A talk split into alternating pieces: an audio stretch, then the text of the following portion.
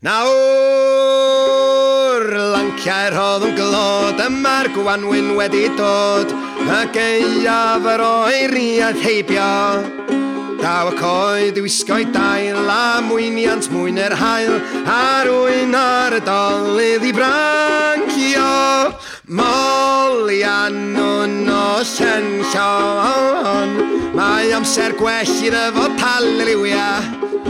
ac ar ôl y tywyd y rwg fe nawn arian fel y mwg mae arwirion dymun ôl o'n plei na ep fwlala fwlala fwlala la la la la fwlala fwlala fwlala la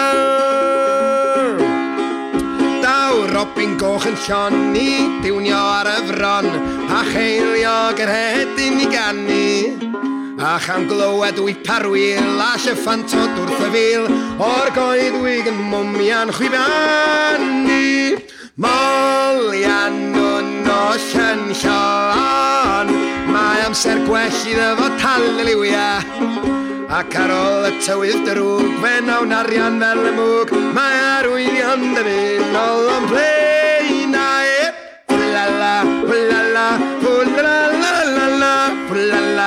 la la, oh la la la la la la.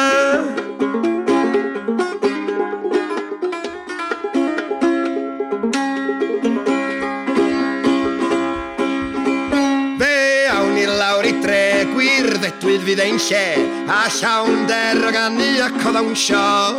A chwmpein i naw neu deg o enethod glan a theg Lle mae mwyniant y byd yn disgleirio Moian nos yn Mae amser gwell i ddefo tal y liwia Ac ar ôl y tywydd drwg fe nawn arian fel y mwg Mae arwyrion ddim un ôl o'n plein Fwlala, fwlala, fwlala